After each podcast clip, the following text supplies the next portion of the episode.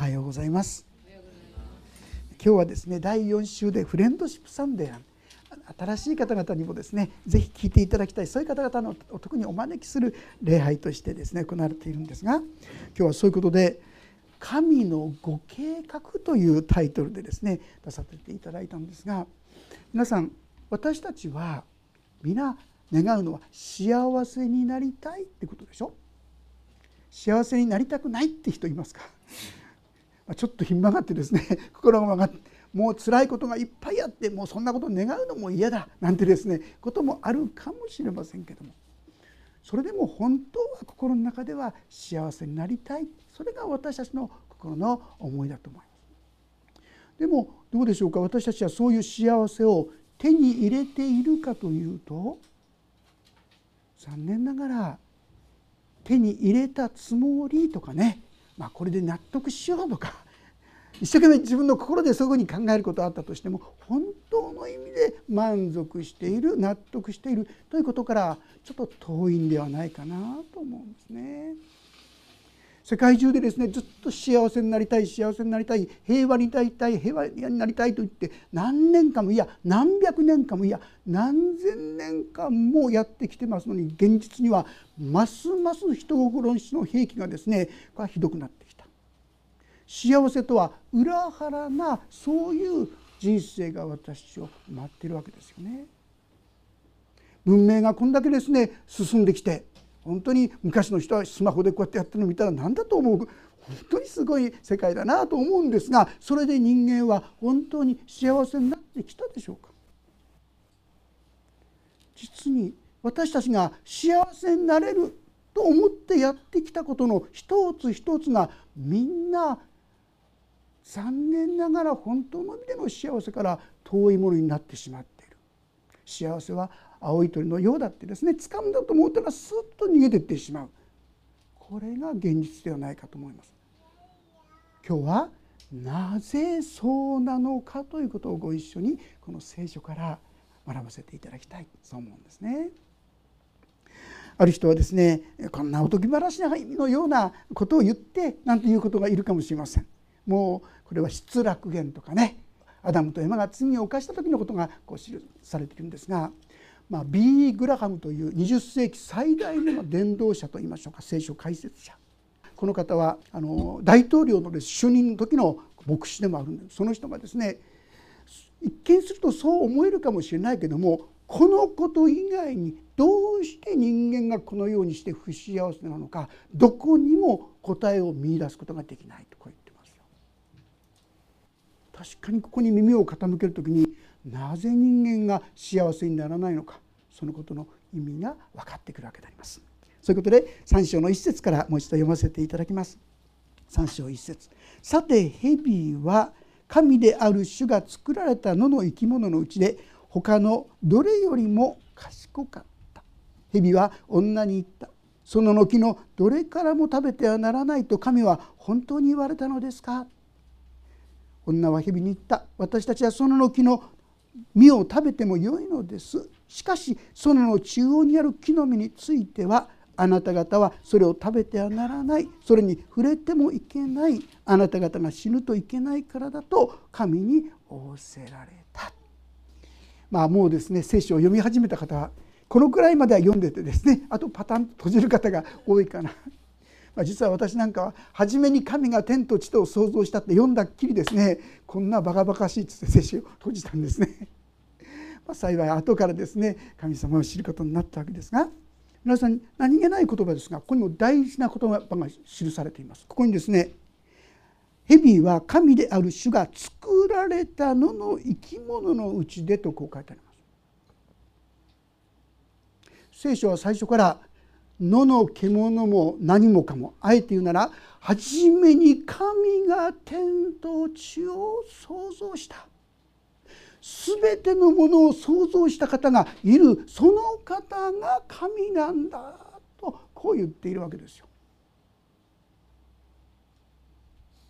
そのことがなんでそんな意味があるのか、さっき言って私は閉じちゃったんですが、新島城という同志社大学を作ったあの方はですね、そのことに感動したんです。こういう神様がいるのか、こう驚いたわけです。なぜそんなことがですね、そんなに大事なんでしょうか。作られた方がいるんだったらば、その方のうちにある時に私たちは生きる意味や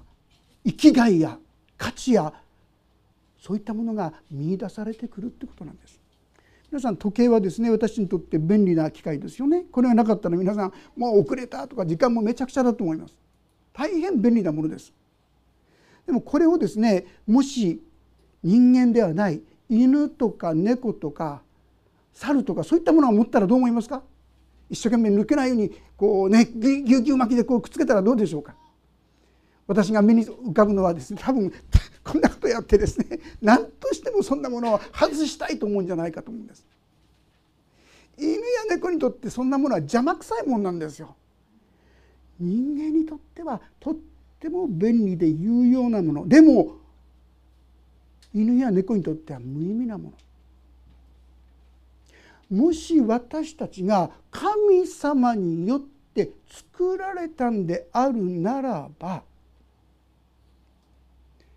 私たちが神のもとに帰ってきた時に初めてその意味や目的、使命が分かってくるのではないでしょうか。神様から作られた方から離れたら、犬や猫にとって時計が何の意味もないように、私たちも生きる意味も目的も使命も分からなくなってしまう。皆さん、若い時に考えたんじゃないですか。自分は何のために生きてるのかな、虚しいな。私もそうでした。でもある意味でそれは当然なんです。どうしてか。それは私たちを作ってくださったお方から私たちが離れてしまっているからなんです。作ってくださったことを無視して私たちは生きる意味だ目的だ、そんなことを考えたって分かんないんですよ。私も一生懸命考えたんだが分からなかった。何のために生きてるのか。結論としては生きてるから生きてるんだって答えにもならない答えでもう終わりにしましたね。でも皆さん、もし神が作ったんだったらですよ、時計には時計の使命があるんです。同じように私たちには私たちが生きる意味と目的があるということに気づきませんでしょうか。ここに帰ってくるまで私たちは虚しさから逃れることできないんですよ。何のために生きてるか分からないのが当然なんですよ。どうしてか。だって作ってくださった方のうちに意味と目的があるので、その方から離れてしまっていたらもう意味も目的も分かんないのが当然なんです。でもどうしてそうなってしまったのでしょう。それがここに記されているということなんですよ。初めに神様が私たちを作られた、その時は非常に良かったって書いてあります。そこにはですね、愛がいっぱいですよ。皆さん、今でも愛される世界、麗しい世界ですよ。もしその中に私たちが歩んでいるなら、充実感もあるでしょう、喜びもあるでしょう。もともとはそうだったんです。でもあるものにそそのかされて、そしてその神から離れるようになってしまった、ここに問題があったんですよ。ですから生きる意味も目的もわからない。いやいや、自由の方がいいんだ、どんどんやってけ、いろんなことやって、どうでしょう。皆さん、幸せになったでしょうか。いろんなことをチャレンジして、それなりのものを得た人はおそらく絶望が深くなるだけですね。これも虚しい、これも持ったけどあんまり意味がない。日本でですね、天下を取った豊臣秀吉がですね言った言葉、梅雨時梅雨ときにし我が身かな、何はのことは夢のまた夢、あんなものは何の意味もない虚しいものだった。ソロモンというですね、このイスラエルの立派な王様ですね、全てのものを持っていると思われた。知恵も力も能力も財も宝も人望も、それからやる気も、あらゆるものを持っていた彼が書いているのは何でしょうか。しかしなんとすべてが虚しいことよ。私たちがこれやれば幸せになるんじゃないか、こうなったら喜びがあるんじゃないか、こうなったら素晴らしいんじゃないか、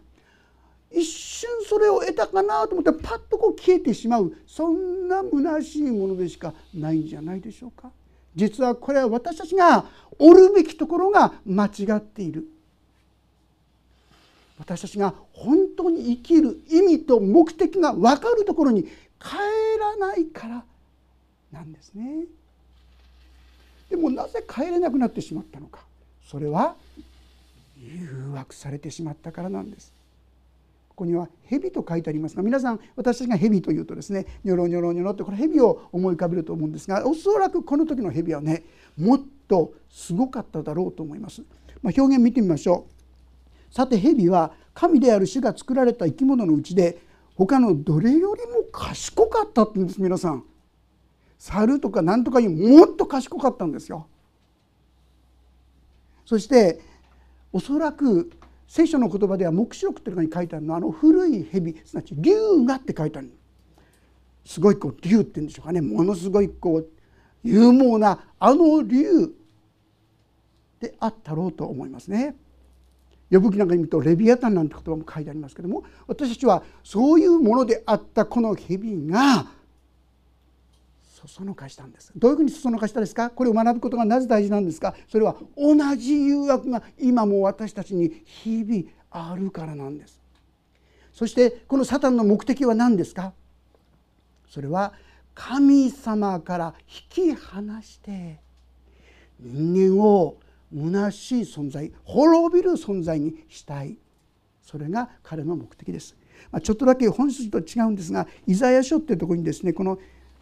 サタンですね、サタンとなっていった理由がですね、ちょっとだけ書いたので読ませていただきます。イザヤ書の14章というところだけちょっと読ませていただきます。聞いてくだされば十分ですのでお読みします。14章12節、明けの明星、暁の子よ、どうしてお前は天から落ちたのか、国々を打ち破った者よ、どうしてお前は地に切り倒されたのか、お前は心の中で言った、私は天に昇ろう、神の星々のはるか上に私の王座を上げ、北の果てにある会合の山で座にくつこう、密雲の頂に登り、糸高き方のようになろう、だがお前は闇に落とされ、穴の底に落とされる。サタンというのはもともと神様が作られた被造物の一つでした。しかし傲慢になってしまった。自分を神のようになろうとしたんですよ。皆さん、私も時々ね、神様をバカにして自分が全ての一番偉いんだ、これは非常に危険な考え方。まさしくサタンはそのゆえにサタンになってしまった、悪魔になってしまったんですよ。しかし地に落とされたとあります。そういうものは必ず滅ぼされることはもう分かっている。少しでも、これは私の考えが入ってますけども、なぜ神はこの人間を誘惑したのか、それは人間を自分の仲間と言いましょうか、同じ滅びるものにこの引き入れることによって少しでも裁きの時を遅くしようとしたのではないかなと、私はそう思ってるんですね。そうしてそのために人間を誘惑した。どのようにして誘惑してきたんでしょうか。まずはじめに蛇が言った言葉、3章の1節の括弧の中ですが、園の木のどれからも食べてはならないと神は本当に言われたのですか、ってこういう質問を女に、エヴァにしてきたんですけども、これはどういうことかと言いますとね、2章の15節16節というところでこう言われているんです。神様が、神である主は人を連れてきてエデンの園に置き、そこにを耕させ、また守らせた。神である主は人に命じられた、あなたは園の木からでも園のどの木からでも思いのまま食べてよい、しかし善悪の知識の木からは食べてはならない、その木から食べる時あなたは必ず死ぬと、こう神様が人に言われたんです。あなたはどの木からでも何でも食べていいよ。ただ善悪の知識だけはダメだよ。まあこれも私の推測が入りますけども、なぜこんなことを言われたのか。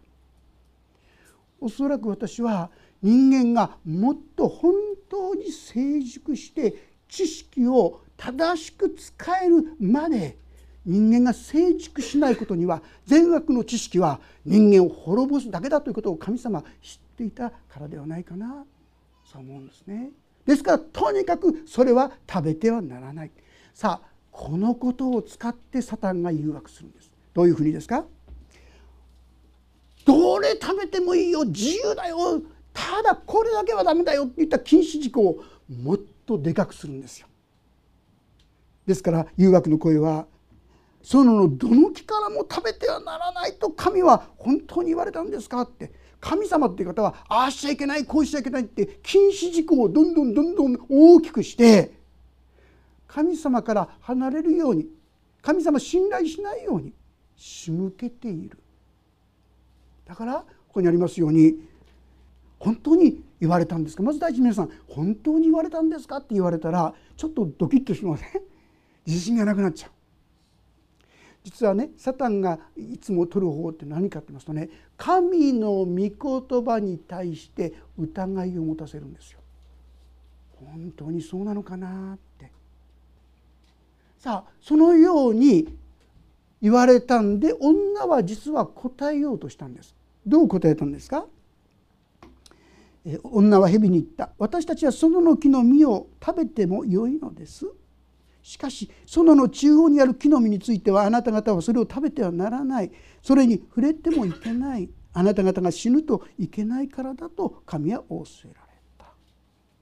女は正しく答えようとしたんです。全部食べちゃいけないなんて神様そんなひどいこと言ったんですか。いやいやそんなこと言ってないですよ。神様みんな食べていいって言ったんですよって答えようとしたんですが、この中に隙があったと言いましょうか。間違った受け取り方をし始めているんです。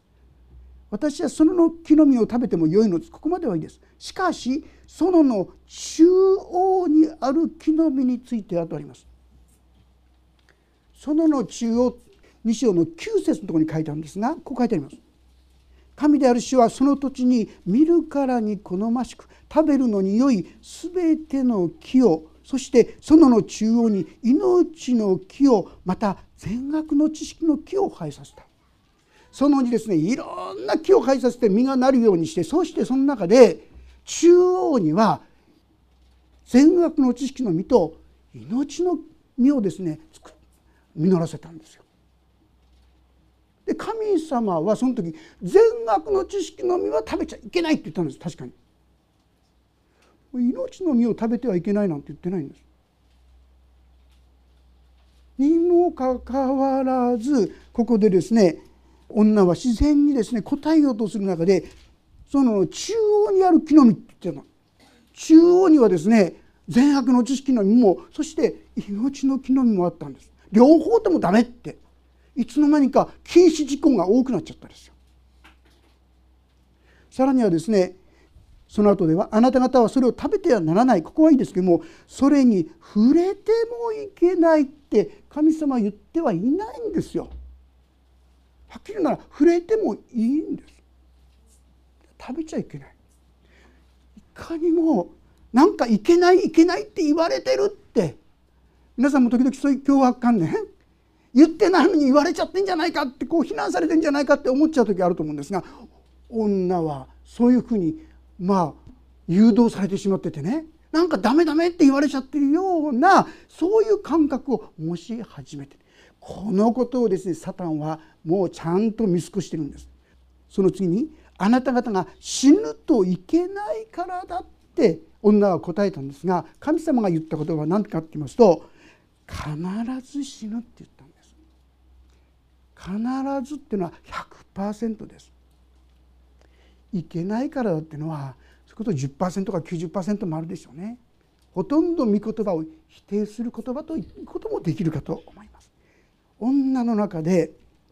いつの間にか正しい真理、神の言葉からずれてってしまった、ここうなってしまうと次の言葉4節すると蛇は女に言った。あなた方は決して死にません。最初に神に言われた言葉と正反対です。必ず死ぬって言ったのを堂々と決して死にません 100% 死にませんってこう言っちゃうんですよ。完全な神の言葉を否定する。そればかりか、それを食べるその時目が開かれてあなた方が神のようになって善悪を知るものとなることを神は知っているのです。何言ったか分かりますか？神様はケチくさい方。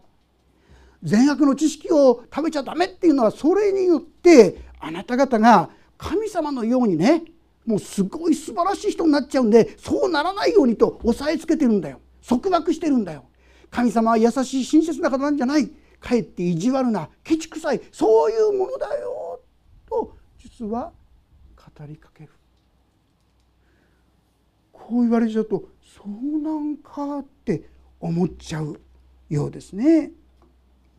それで6節女が見るとその木は食べるのに良さそうで目に親しく、またその木は賢くしてくれそうで好ましかった。それで女はその実を取って食べ、共にいた夫にも与えたので夫も食べた。皆さんね、間違えちゃいけないのはこの時までお腹すいた食べたいってそうじゃないんですよ。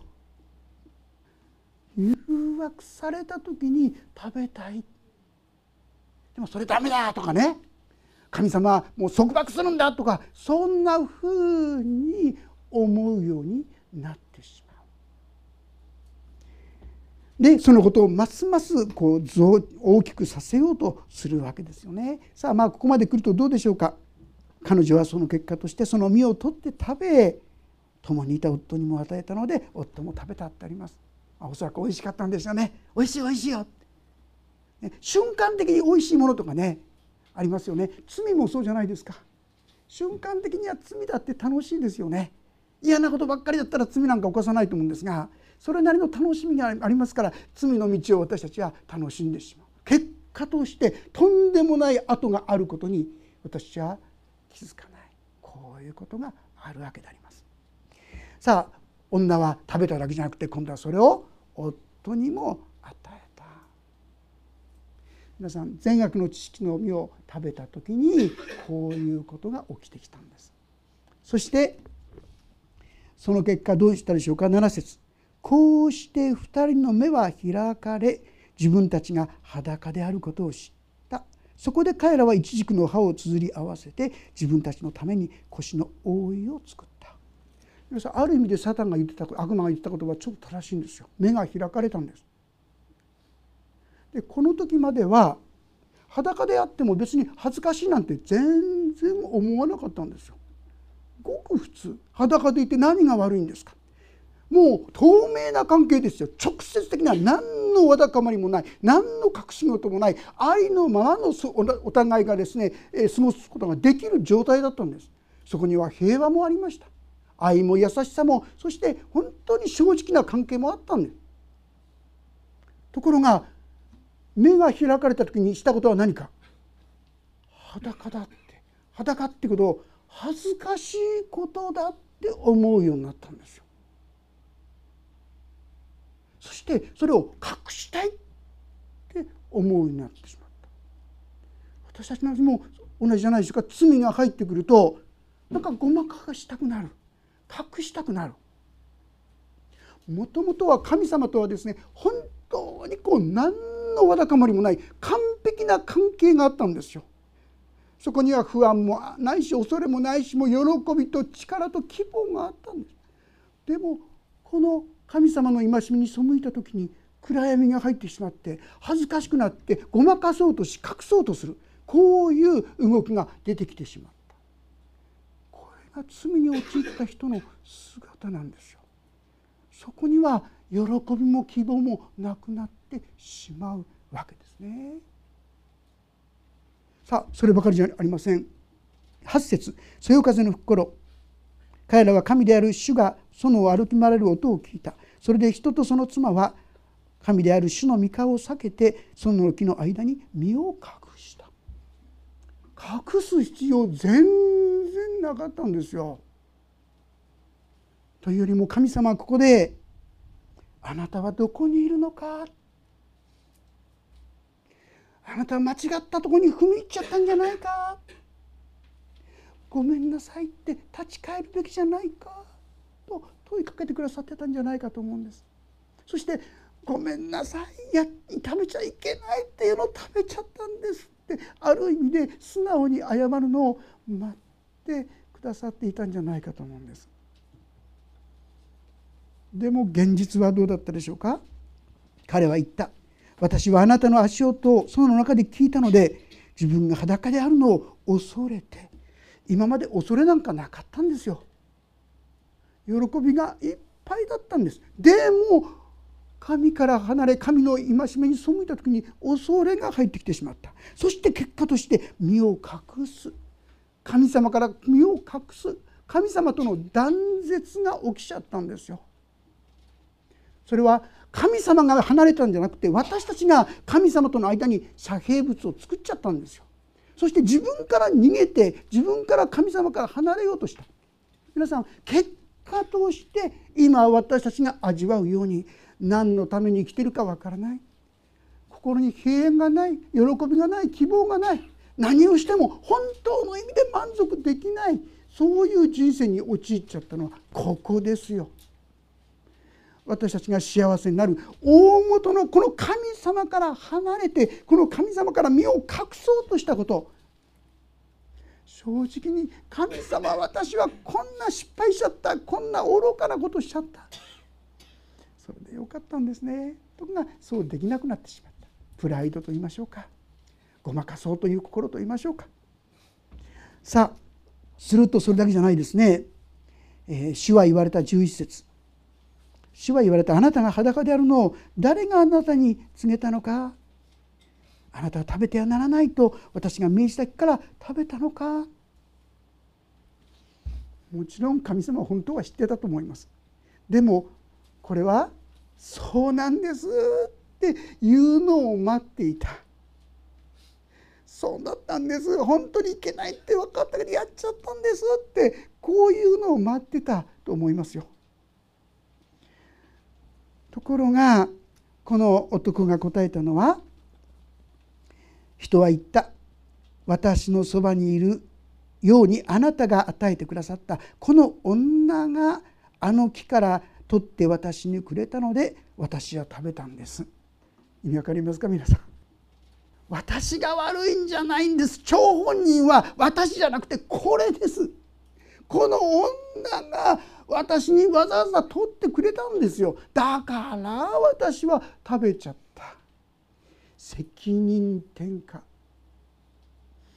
私が悪かったんです、私が間違ってますって言えばよかったのに、そう言わないで、あの人がこの人が、人の責任転嫁、このことがですね、ぐるぐるぐるぐる回って人間関係はめちゃくちゃになってしまう。今でもそうでしょ。なかなか、そうです、私が悪かったんですって言いたくないんです。プライドがそれを妨げるんです。でも神様は、あなたは今どこにいるのか、間違ってたら間違ったって言うんだよ、このことを言ってくださってるんですね。ヨハネの手紙の第一章9節に、もし私たちが自分の罪を言い表すなら、神は真実で正しい方ですから、その罪を許し、すべての悪から私たちを清めてくださると宣言してくださっています。そうでした、私が間違ってましたって言えば、それで全く新しい世界が始まるのに、それができなくなってしまったわけですね。そればかりか、このように人のせいにする。皆さん、結局今の世界の混乱の原因ってここじゃないですか。あっちが悪いんだ、こっちが悪いんだ、私じゃないよ、あっちが、人のせいにする、責任転嫁をなし合う結果としていさかい、どうでしょうか。ご夫婦が本当に円満になっていくためにこれでしょ。自分の過ちだったってお互いにそれがへりくだれると、結構すっとこういけますよね。あるいは国と国の争いもそうでしょう。人々と人々の争いもそうでしょう。私たちはなかなか私が間違ってましたって言えない。同じなんですよ。結果として醜い争いが起きてきて、この4章に入りますともうここで人殺しが始まるんですよ。皆さん、こういう心をそのままにしますととんでもないことが起きてくるわけです。さあ、その前にもうちょっと先を読んでみますと、この女がってこう言われた。で、その言葉にはさらにですね、この女といえばそれは神様、あなたが私にくれたんでしょって、ね、今度神様のに責任転換です。この女がしてくれ、この女はあなたが私にくれたんでしょ。神様への責任転換。私はどこまでもこうやって責任転嫁する弱さがありますね。さあ、そしてそのように今度言って女に言ったわけですね。神である主は女に言われた。あなたは何ということをしたのか。女は言った。蛇が私を惑わしたのです。それで私は食べました。問題は蛇です。蛇です。私じゃないんです。私は誘惑されただけなんです。どこでもいいんですよ。そうです、私が悪かったんですって言えたらことは変わり始めるんですが、なかなかそれができない。間違って善悪の知識を使う。私たちは知識ってものをこうやって間違った使い方しかできないなくなっちゃうんですよ。その結果として争いになってしまうんですよ。だから今はダメだよ。おそらくもっと成熟してきたら善悪の知識もですね、正しく使えたんじゃないかなと思うんです。ですからご存知ですよね、再臨、イエス・キリストが再びこの世に来るということが聖書に書いてあるんですが、その時に私たちには栄光の体が与えられて、その時は今よりもはるかに完全な知識が与えられると書いてあるんですよ。まさしく善悪の知識はその時に正しく用いられるようになっていくのではないかなと思うんですが、人間はその戒めに従うことができませんでした。そんな神様の言葉聞いて縛られる人生なんか嫌だ、自分で自由にやっていくんだ、もっともっとこっちの方がずっといい生き方だ、楽な生き方だ、素晴らしい生き方だ、そんなふうに考えてしまって、私たちはかえっていろんなもののがんじがらめ、妬みや嫉妬やですね、恨みや裁きやいろんなものが私たちをがんじがらめにして、そして本当の自由にはなれない、結果として幸せにもなれない存在になってしまったわけです。さあ、そういう彼らに神様は何て言ったでしょうか。14節、神である主は蛇に言われた。お前はこのようなことをしたので、どんな家畜よりも、どんな野の生き物よりも呪われる。お前は腹ばいで動き回り、一生塵を食べることになる。サタンの象徴であったこの蛇、これが這うようになったのはこの時からだったと思いますね。そしてさらに次の言葉、今日の中心的な言葉がここなんですが、私は敵意をお前と女の間に、お前の子孫とお前の子孫の間に置く。彼はお前の頭を打ち、お前は彼のかかとを打つ。これはよく原福音なんですね。福音、神様のよき知らせの一番の大元、神様の救いの御業の予言のですね、初めですよ。どういうことですか。私は敵意をお前、このお前っていうのは蛇です。蛇とそして女の間、これアダムですよね。そして次のところにお前の子孫というのはサタンであります。そして女の子孫、これはイエス・キリストを指していますね。その間に敵を置く。で、彼っていうのはごめんなさい、女の子孫です。イエス・キリストはお前、サタンの頭を打ち砕く、打ち、お前は彼のかかとを打つと。すなわちサタンは神の子であったイエス・キリストを十字架にかけて亡き者にしようとしたわけですよね。その時サタンは思ったことでしょう。これで俺たちが勝った、神の子をもう十字架につけちまった、殺してしまった、俺たちが勝利したんだってこう思ったことでしょう。ところが現実にはどうだったかと言いますと、それが勝利の始まりだったんですね。どうしてですか。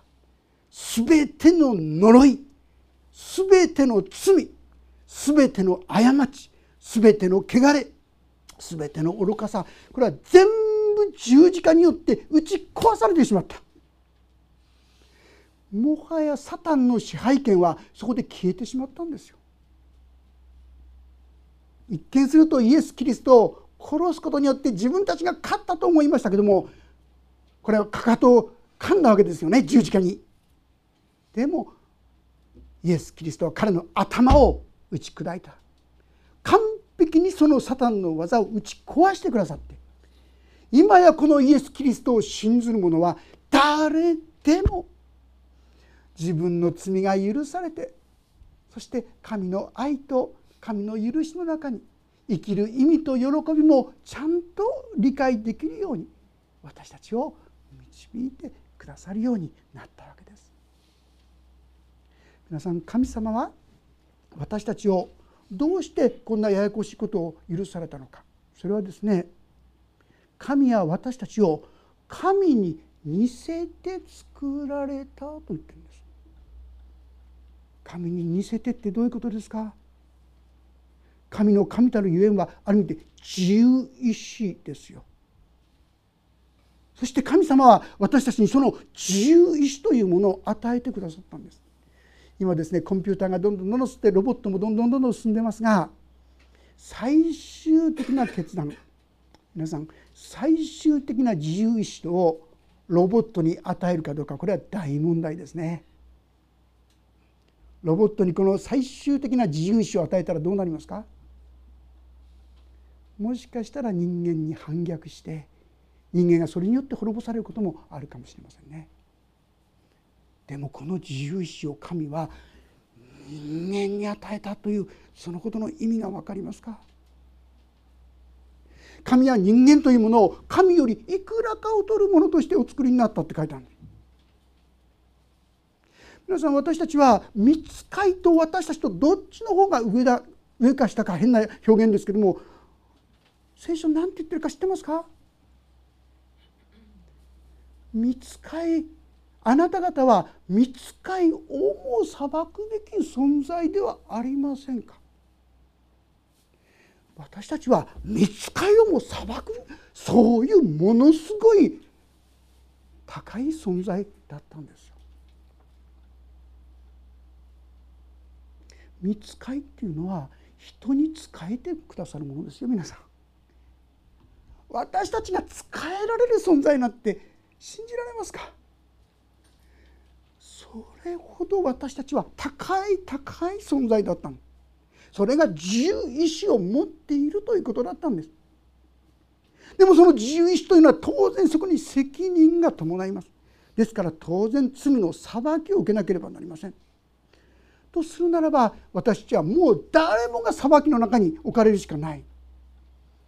だから神はその裁きを、その呪いを、その汚れを全部イエス・キリストの上に置いて、それを打ち砕いてくださった。そして私たちにまことに神の子としての力も勇気も喜びも命も与えてくださる、そういう存在にしてくださったんですね。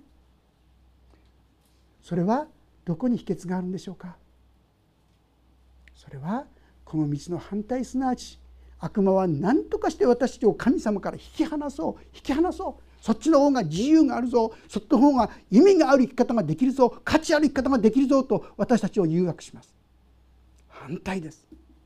私たちが本当に自由の、本当に喜びの、本当の希望の道に生きるのは、神と共に生きることなんですよ。この神様の愛の中に生こうことなんです。イエス様はいつでも言ってくださってますよ。私の目にあなたは高価で尊い、あれができる、これができる、こんな力、あんな地位がある、これを持ってる、あれ持ってる、そんなことじゃないんです。あなたが人であるということ、あなたが神の形を宿しているということが尊い、あなたの存在そのものが大切なんだって言ってくださってるんですよ。